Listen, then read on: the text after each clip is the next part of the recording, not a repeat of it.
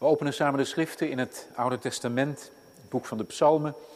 En we lezen Psalm 127.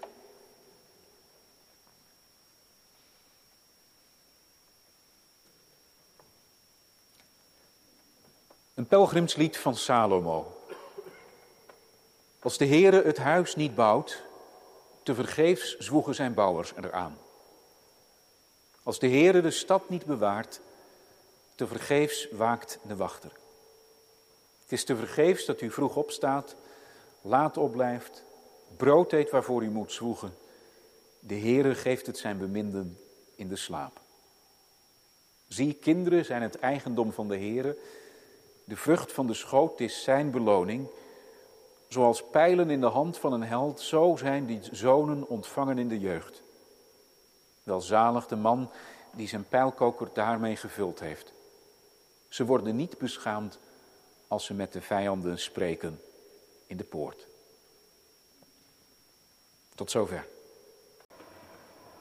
De tekst voor de preek is Psalm 127 in zijn geheel. Maar dan toch wel heel in het bijzonder het tweede gedeelte van vers 2. Waar staat, de Heere geeft het zijn beminden in de slaap. Gemeente slapend rijk worden, dat willen veel mensen wel. Bitcoin misschien, de laatste tijd gaat dat dan eh, een tikkeltje minder. Maar je probeert het dan toch, zonder al te veel inspanning, binnenlopen. Maar ja, zo werkt dat meestal natuurlijk niet, hè. Valt enorm tegen. Als je rijk wilt worden, dan zul je toch echt meestal hard moeten werken. Ja, en dan nog. Dan moet je ook nog meezitten. Er zijn natuurlijk mensen die zeggen, ja, maar ik, ik heb me eh, ervoor ingezet, hè? ik heb goed mijn best gedaan en dat zal ook wel. Maar dat heb je dan wel in Nederland gedaan, hè? Als je wieg in Bangladesh had gestaan, dan zag het er wel anders uit. Slapend rijk worden, nee, dat zit er eigenlijk meestal niet in. En, en trouwens, rijk worden. Ja, dat is mooi hoor. Maar is dat nou waar het om gaat? De zegen van de Heer, die maakt rijk. Dat zegt de Bijbel en zo is het. De zegen van de Heer, die is veel belangrijker dan slapend rijk worden. En dan vinden we in die psalm, die korte psalm die we gelezen hebben vanmiddag, iemand die slapend gezegend wordt, bene. Dat is meer nog hè, dan slapend rijk worden. Rijkdom die gaat voorbij, maar de zegen van de Heer, die blijft altijd. Kan dat? Slapend gezegend worden? We gaan er naar kijken, naar luisteren in deze psalm. Thema slapend gezegend. Nou is deze psalm behoorlijk kort. En toch bestaat hij uit twee delen waarvan veel uitleggers zeggen, ja dat zijn misschien wel twee afzonderlijke liederen geweest die zijn samengevoegd in deze ene psalm. Dat kan, daar hoef je niet van te schrikken. Dat is op andere punten in het psalmboek ook gebeurd. De psalmen zijn samengevoegd en heel lange psalmen zijn soms in, tweeën geknipt. Dat komt voor. Maar zelfs als dat zo zou zijn, dan is nog de vraag, heeft het nou wat te zeggen dat die twee delen zo hier samen staan? Het eerste deel, dat is dan vers 1 en 2, hè, dat het gaat over het bouwen van het huis en het bewaken van de stad en zo. En dat de Heer het zijn beminde in de slaap geeft. En dan het tweede deel, dat gaat over kinderen. Kinderen die je ontvangt. En dat past eigenlijk veel beter bij die psalm die erop volgt. Psalm 128 over de, de zegen in het gezin. Die twee delen, die hebben toch echt met elkaar te maken. En als je dat ziet, dan zie je ook waar deze psalm om gaat. Want als je nou een huis bouwt, waar gaat het nou om? En als je een stad bewaakt, waarom doe je dat? Dat gaat om de mensen. Je bouwt een huis niet zomaar voor het leuk of zo, maar daar wonen straks mensen. En je bewaakt een stad, ja, die gebouwen zijn natuurlijk ontzettend belangrijk, absoluut. Maar het gaat om de veiligheid van mensen. En wie zijn nou de mensen die het meest die veiligheid nodig hebben? Precies, je kinderen. En wie zijn de mensen die als je eenmaal oud bent geworden, het meest zorgen voor jouw veiligheid? Ja, dat zijn opnieuw je kinderen. Daar bepaalt deze psalm ons bij. Bij dat, hele basale van wat je nou echt nodig hebt in het leven. We hebben natuurlijk van alles. Een heleboel dingen zijn belangrijk en zo. Maar als je het nou afpelt, wat heb je nou echt nodig? Nou, je hebt een dak boven je hoofd nodig, je moet ergens wonen. Dat is ingewikkeld genoeg in deze tijd met eh, stijgende huizenprijzen, hoge huren. Ingewikkeld genoeg. Maar je hebt een dak boven je hoofd nodig. En je hebt veiligheid nodig. Ja, dat beseffen we eens te meer in het licht van de oorlog in Oekraïne. Mensen zijn daar vandaan gevlucht. Nou, dat doe je echt niet zomaar. Maar als het onveilig wordt voor jezelf en voor je gezin, als er bommen vallen en er dreiging komt van oorlog, dan moet je gaan. Veiligheid moet er zijn. Terwijl we hier in, in dit deel van de wereld misschien heel lang hebben gedacht dat we een soort vakantie hadden van de geschiedenis, niet zo hoefden te investeren in defensie, kijken we daar nu toch wat anders tegenaan. Ja, dat, dat heb je nodig. Een dak boven je hoofd en, en veiligheid. Ja, en de mensen van wie je houdt.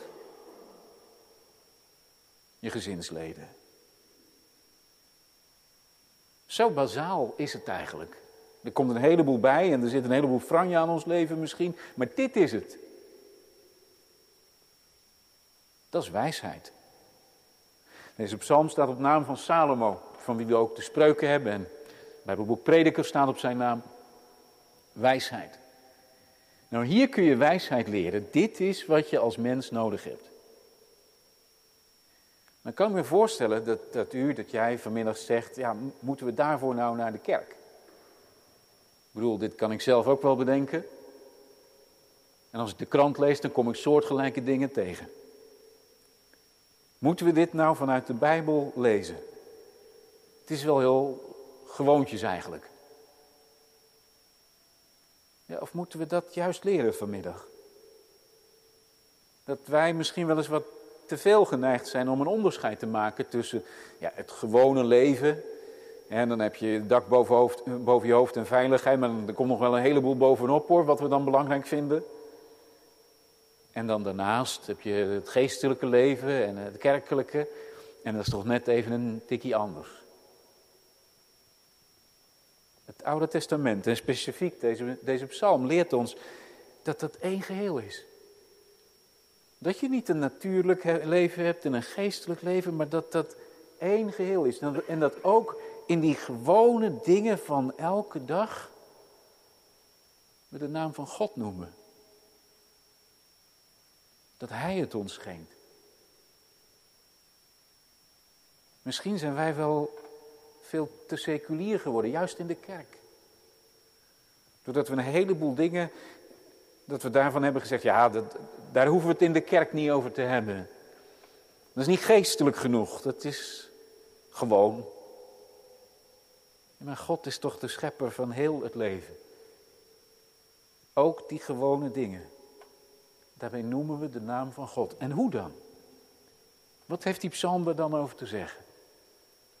Nou, dan is er één woord dat keer op keer terugkomt. Het woord dat het meest voorkomt in deze psalm is het woord tevergeefs.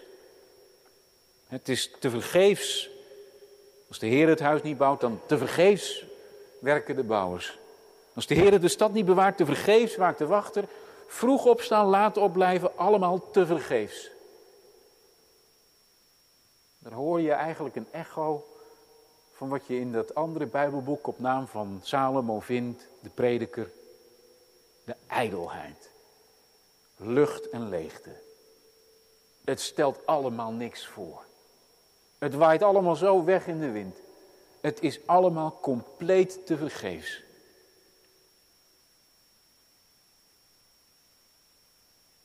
En misschien hebben wij dat gevoel ook wel heel sterk. Het zit er in onze samenleving ook wel in. de zinloosheid van het bestaan. Wat doe je het eigenlijk allemaal voor? Wat heeft het voor zin? Waarom werken we eigenlijk zo ontzettend hard? Waarom kom je s ochtends je bed uit en waarom blijf je s'avonds zo laat op? Ja, om, om geld te verdienen en dit is belangrijk en dat is belangrijk. Als je het nou helemaal afpelt, zijn het vaak geen dingen die ijdel zijn, leeg zijn. Wat heeft het voor zin? Nou, die tonen, die, die kennen we uit het Bijbelboek Prediker.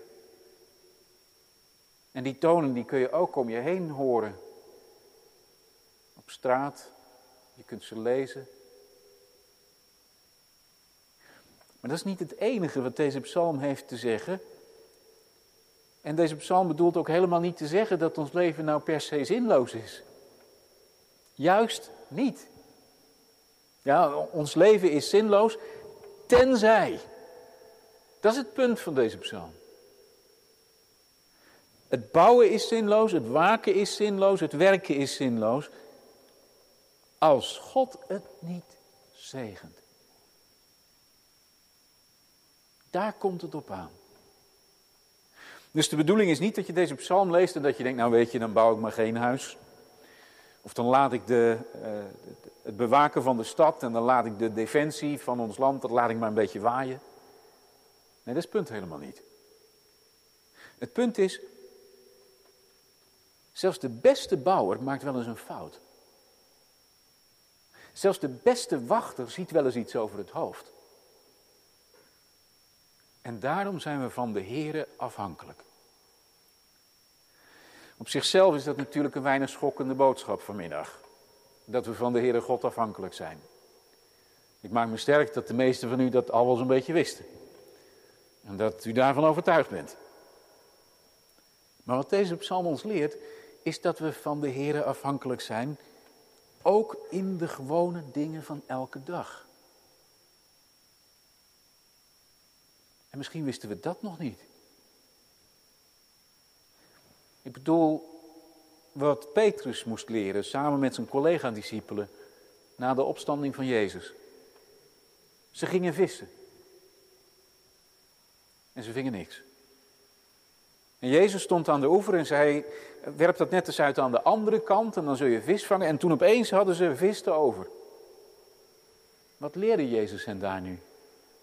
Kijk, Petrus en zijn collega's wisten wel dat ze de Heere God nodig hadden. En dat, dat ze Jezus nodig hadden en de geest. Moesten ze ook leren. Met name als je het evangelie gaat verkondigen, dat is zwaar werk, dat is moeilijk werk, daar heb je Gods hulp heel hard bij nodig. Maar kom op, vissen, dat konden ze wel. Dat wisten ze wel hoe dat moest.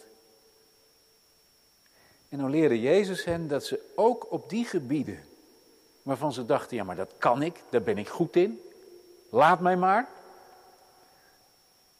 Dat je daar ook van Hem afhankelijk bent.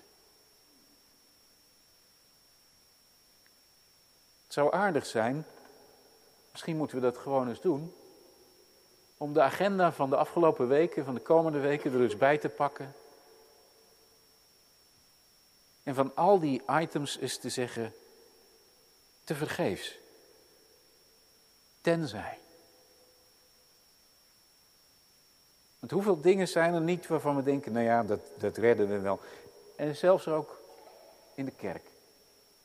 En in godsdienst. Ja, mensen bekeren, dat kunnen we niet. En evangelisatie is zwaar werk, maar kom op, die vergadering, die kunnen, dat zal wel gaan te vergeefs, tenzij. Geloven we dat echt? Deze psalm leert het ons. Nou, en, en als je je dan afhankelijk weet van de Heer, hè, dus die, die psalm die bepaalt ons bij de, de gewone dingen van het leven en die zegt te vergeefs, tenzij, en, en dan ben je dus echt afhankelijk van de Heer. Maar hoe ontvang je dan die, die zegen? Nou, daar heb je dat zinnetje. De Heere geeft het zijn beminden in de slaap. Als je slaapt, dan ben je niet aan het werk. Althans, ja, het, is, het is wel zo, sommigen van u herkennen dat vast ook. Dat als je s'avonds met een, met een probleem in gedachten gaat slapen, dat je s ochtends er heel anders tegenaan kijkt. En dat je soms een oplossing ziet. Een nachtje erover slapen, oké. Maar je bent niet eh, actief aan het werk. Je laat het los. En, en misschien kun je daarom juist wel s ochtends op een nieuwe manier er tegenaan kijken. Slapen, dan ben je weerloos. Niet actief, niet productief. Verdien je geen geld mee. En juist daarin wil de Heere God zegenen. Hij geeft het in de slaap. Dus je hoeft je niet in te spannen. Nogmaals, deze psalm zegt niet, bouw geen huizen, waak niet over de stad, maar in de kern, hè, als het erop aankomt, dan moeten wij, wij mensen het hebben van wat God doet. Terwijl wij Hem laten werken. Catechisme zegt dat zo prachtig, als het gaat over eh, het Sabbatsgebod, dat je naar Gods huis gaat om Gods geest in je te laten werken. Dus dat is niet iets doen, maar nou eens even niets doen. God laten werken. Hij geeft het zijn beminde in de slaap. Er was dus iemand die uh, Luther ontmoette en die zei: Oh, u bent die beroemde Maarten Luther die Duitsland heeft gereformeerd. Nee hoor, zei Luther. Ik zat gewoon met Karlstad, zat ik een, een biertje te drinken bij het raadhuis. En toen heeft God Duitsland gereformeerd. Hij geeft het zijn beminde in de slaap. Dat is de afhankelijkheid die ons kenmerkt. En, en dat mag dus ook ontspanning geven. En maar eigenlijk staat het er nog wat radicaler.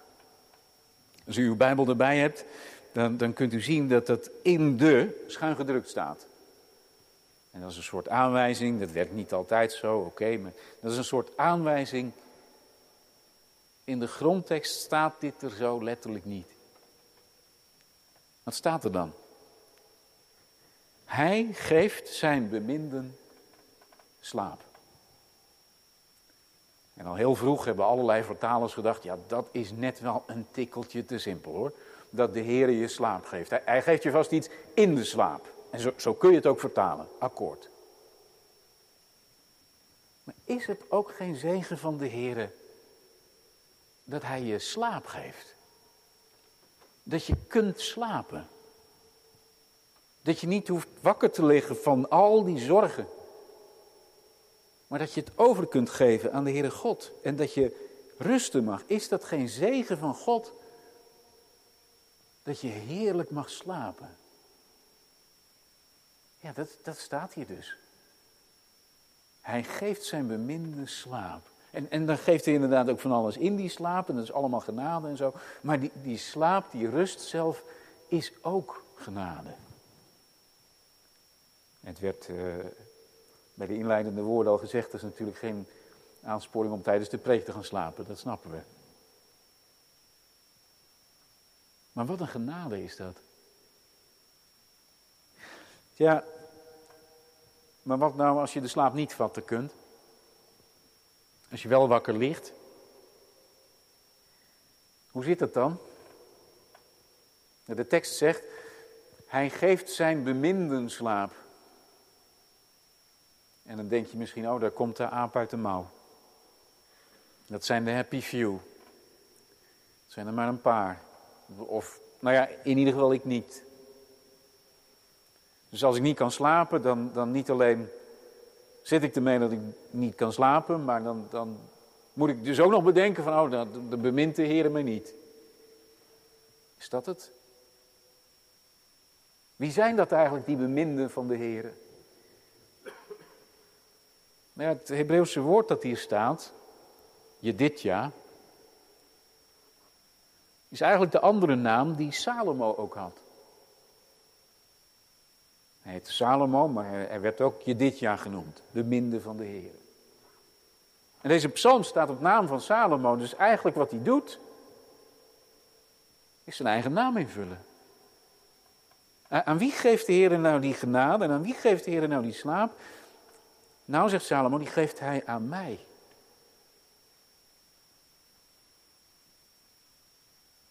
Durven wij dat ook vanmiddag? Onze eigen naam daarin vullen? En, en, en geloven, ik ben zo'n beminde.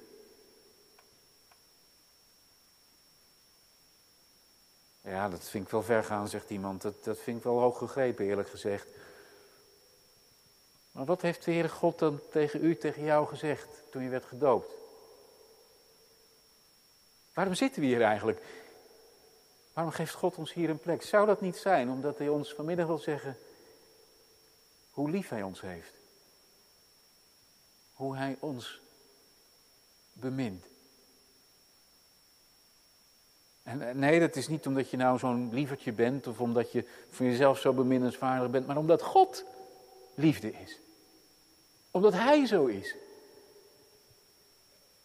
En dan, dan, dan, mag je dit dus ook lezen, niet alleen als een constatering van, nou ja, oké, hij geeft zijn beminde slaap, fijn voor die beminde, ik weet niet of ik dat ben. Maar als een belofte.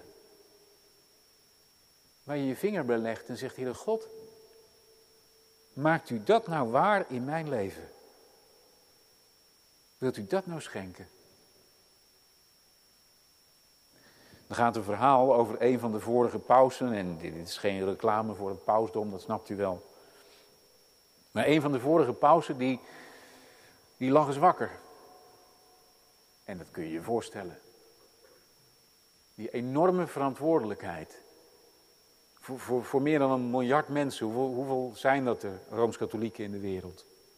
Ongelooflijk. Al die problemen in die wereldkerk. Hij kon niet slapen. Het verhaal gaat dat hij naar het slaapkamerraam liep, naar buiten keek en een kort gebed deed. Heere God, de kerk is van u. Zorgt u er dan voor. Ik ga slapen. En toen kon hij slapen. Wat een voorbeeld voor ons. Om onze zorgen ook aan de Heer over te geven. Om Hem te laten zorgen. In het besef, ja, ik kan me er nou enorm veel zorgen over maken, maar als de Heer het huis niet bouwt, dan is het toch te vergeefs wat ik doe. En als de Heer het zegent, dan komt het goed. Is dat niet ongelooflijk naïef? Nee, dat is nou geloof. Het is niet naïef, het is het moeilijkste wat er bestaat. God vertrouwen op zijn woord. En wat hebben dan die kinderen ermee te maken? Nou, dat is ook een gave. De herziene statenvertaling zegt, kinderen zijn het eigendom van de Heer. De oude statenvertaling zegt een erfdeel van de Heer. Eh, een erfdeel, daar heb je niet voor gewerkt. Dat ontvang je. En zo zijn kinderen een gave van God. Volgende psalm 128, die, die werkt dat nog wat meer uit. Een gave van God, iets wat, wat de Heer je geeft. Ja, en dan? Ja, dan, dan wordt er een beeld gebruikt waarvan ik denk dat het ons heel erg vreemd is. De, de vrucht van de schoot is zijn beloning. Zoals pijlen zijn in de hand van een held, zo zijn de zonen ontvangen in de jeugd. Nou, ik maak me sterk dat niemand van u vanochtend aan het ontbijt of vanmiddag bij de lunch zo de tafel heeft rondgekeken in het gezin en heeft gedacht, nou, daar heb je ze nou, mijn pijlen. Toch een rare manier om tegen je kinderen aan te kijken. Een, pijl, dat is een, een aanvalswapen. En dan span je de boog en dan kun je iemand mee, mee verwonden of doden. Je kind als aanvalswapen, wat is dit? Waar zijn we in terechtgekomen? Nou in die wereld van toen uh, was het wel zo, en dat legt deze psalm ook uit, dat als je dan te maken had met een vijand met wie je in overleg trad, vredesoverleg of zo, of er moest een rechtszaak worden beslecht, ja, dan hielp het wel als je zelf oud was geworden en je was zwak, dat je daar zo'n hele serie van die potige zonen bij je had. En daar, kon je je argumenten wat kracht bij zetten, zal ik maar zeggen. Nou ja, dat is toch primitief. Zo dat, dat denken in termen van macht. En, en, je kinderen die dan uh, een soort, soort macht vormen die je mee kunt nemen. Dan kun je toch wel zien dat de Bijbel een ongelooflijk oud boek is uit een totaal andere tijd. Of, of zit er iets in wat wij in onze westerse wereld eigenlijk compleet zijn vergeten? Namelijk hoe belangrijk de nieuwe generatie is. Dat je als kerk, maar ook als samenleving, eraan gaat als je geen sterke nieuwe generatie hebt. Als er geen kinderen meer zijn, dan zijn er straks geen mensen meer om in de zorg te werken. Om de economie draaiend te houden, zoals dat dan heet. Of om de zaak te verdedigen. Want dat onze manier van leven wordt bedreigd, dat zien we toch wel inmiddels. Eigenlijk zit hier wel wijsheid in, die tegenwoordig vaak niet wordt gezien. Namelijk dat kinderen een zegen zijn. Niet alleen voor het gezin zelf, hè? maar ook voor de samenleving. En hoe gaat het tegenwoordig vaak? Ja, je kinderen, dat, ja, dat is je eigen probleem. Ja, dat zijn jouw kinderen. Maar daar moet je zelf maar een oplossing voor zoeken. Nee, dat is de toekomst van onze samenleving en de toekomst van de kerk. Gods naam moet worden geloofd in de komende generaties. En anders dan zou de vijand het nog van ons winnen. Salomo, wat een wijsheid heeft hij ons te bieden. Het, het belang van een nieuwe generatie. Ja, dat is inderdaad nodig ter verdediging van wat kostbaar is. En ook daar geldt, wat zijn we afhankelijk, hè? Want je kunt wel kinderen ontvangen, als een zegen ontvangen. Maar wat nou als ze andere wegen gaan? Daarvan geldt toch ook in hoge mate als de Heere het huis niet bouwt. En dan even niet het fysieke huis, maar eh, het gezin, de familie. Dan is het te vergeefs. Je probeert ze voor te gaan in de weg van de Here, in de weg van het geloof, met, met alle gebrek natuurlijk. Maar je bent helemaal van Gods zegen afhankelijk. Je hebt je kinderen niet aan een touwtje. Je krijgt ze niet altijd waar je ze hebben wilt en, en dat is ook gezond en zo. Beseffen we wel hoe afhankelijk we zijn? Als gezinnen, maar, maar ook als kerkelijke gemeente. En, en als kerk als geheel. Heere God, bouwt u uw huis ook voor de toekomst.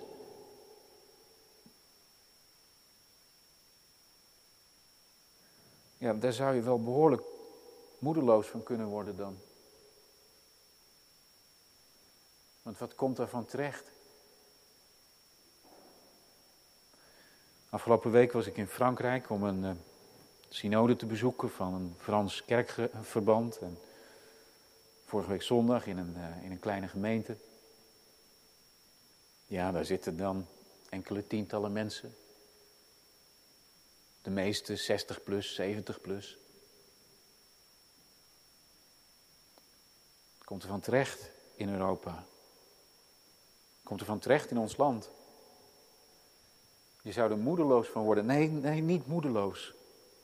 Afhankelijk. Dat is wat deze psalm leert. Je denkt het loopt allemaal nergens op uit. Het is, het is allemaal compleet te vergeefs. Maar, maar toch, toch zorgt de Heer. Ja, is dat nou echt zo? Want er staat wel dat de Heer die slaap geeft en zo, maar wat, wat kun je een zorgen maken? En wat is er een hoop reden om je zorgen te maken? En juist als het om de nieuwe generatie gaat en juist als het om je kinderen gaat. Dat is toch het effect dat kinderen krijgen heeft. Dat je anders tegen de wereld aan gaat kijken. Eh, dat effect had het op mij wel. Ik, vergeet nooit hoe onze oudste, die was geboren, moest een tijdje in het ziekenhuis blijven. En toen mocht hij naar huis. Met, met uh, het kinderzitje in de auto. En dan, dan rij je van het ziekenhuis naar huis. Nou, ik heb nog nooit zo voorzichtig gereden. Zo voorzichtig dat het weer gevaarlijk wordt. Kent u dat? Zo moet je niet rijden natuurlijk. Maar het, het besef van, nou heb ik wat kostbaars aan boord. En die kwetsbaarheid van, van zo'n klein kind, maar dan, dan besef je ook je eigen kwetsbaarheid. Want je bedenkt, ja, als er nou iets met mij gebeurt, moet dat kind. Je beseft je eigen sterfelijkheid. Ik zeg niet dat mensen die geen kinderen hebben dat, dat niet hebben. Of dat iedereen dat gelijk beleeft. Maar ik zeg wel dat als je denkt aan de komende generatie, aan je eigen kinderen, anderen. Dat dat altijd met zorgen is omgeven. En misschien wilt u wel een stapje verder gaan en zegt u, het gaat gewoon echt niet goed. Het komt gewoon niet goed. Wat wij met de aarde doen, dat betekent voor komende generaties komt het gewoon niet goed. Dus we weten nu allemaal wel zo'n beetje van die klimaatverandering, die zeespiegelstijging, afnemende biodiversiteit. Ja, maar rijden en staan op Schiphol en we gaan gewoon door. Dat komt toch niet goed? En in de kerk, ja natuurlijk is er gebed nodig en zo, en catechese en, en wat niet al. En maar dat doen we toch ook? Dat doen we toch ook? En je ziet toch dat het moeilijk is en dat het krimpt. Dat komt toch niet goed? En misschien zie je het in je eigen huwelijk, in je eigen gezin. Het zijn mooie woorden hoor, dat is eh, prachtig, een mooie psalm. Ik zie er niks van. Nou, ik geef u wel gelijk dat, dat, dat, als, als we alleen deze psalm hadden, ja, dan, dan lost dat het nog niet helemaal op. We hebben echt ook het Nieuwe Testament nodig. En dan zie je het. Dat juist als het helemaal mis lijkt te gaan, dat, dat, dat toch God wat nieuws geeft. Dat deed hij al bij, bij Abraham. Het leek helemaal dood te lopen, maar, maar God werkte toch door. En dat deed hij bij Israël toen ze voor de zee kwamen te staan en de Egyptenaren kwamen ze op af. Dat was gewoon een hopeloze situatie. En God baande een weg door de zee. En Jezus Christus, zijn weg liep dood, letterlijk aan het kruishout gehangen om te creperen en te sterven. Einde verhaal. En toch niet. God heeft hem opgewekt uit de dood en hij leeft. En juist, juist als we denken het komt allemaal niet goed en we maken ons grote zorgen en mijn kinderen raken van God los, ja, waar wil je dan naartoe? Dan kun je of de conclusie trekken, het is allemaal zinloos, het is allemaal te vergeefs. We laat het maar los. Of je kunt zeggen, maar het is al zo vaak zinloos en te vergeefs geweest. En telkens opnieuw is God trouw gebleken. En telkens opnieuw heeft Hij wat nieuws gegeven. Zou Hij dat dan vandaag ook niet kunnen doen? Hij geeft het zijn beminde in de slaap. Een van mijn zussen, ze is verpleegkundige, die had, ik weet eigenlijk niet of ze nog heeft, maar die had zo'n zo'n spreuk van Loesje hangen. Misschien kent u hem wel. Zorgen moet je doen, niet maken. Nou, mooi. En, en dat is ook echt zo. Je knapt er echt van op als je je zorgen maakt om, om nou eens te gaan zorgen voor iemand anders. Om nou eens even niet aan jezelf te denken, maar er voor een ander te zijn, daar knappen wij mensen echt van op. Zorgen moet je doen, niet maken. Maar wat is dat moeilijk om jezelf over te geven. Ja, dat is iets wat je elke dag moet leren. En wat nou zo mooi is, er staat nog een andere psalm. Begin van het psalmboek, psalm 4. Het is eigenlijk een lied voor s'avonds. Hoe laat je nou de dag los? Nou, zegt die dichter. Ik kan gaan slapen zonder zorgen. Want slapend kom ik bij u thuis. Amen.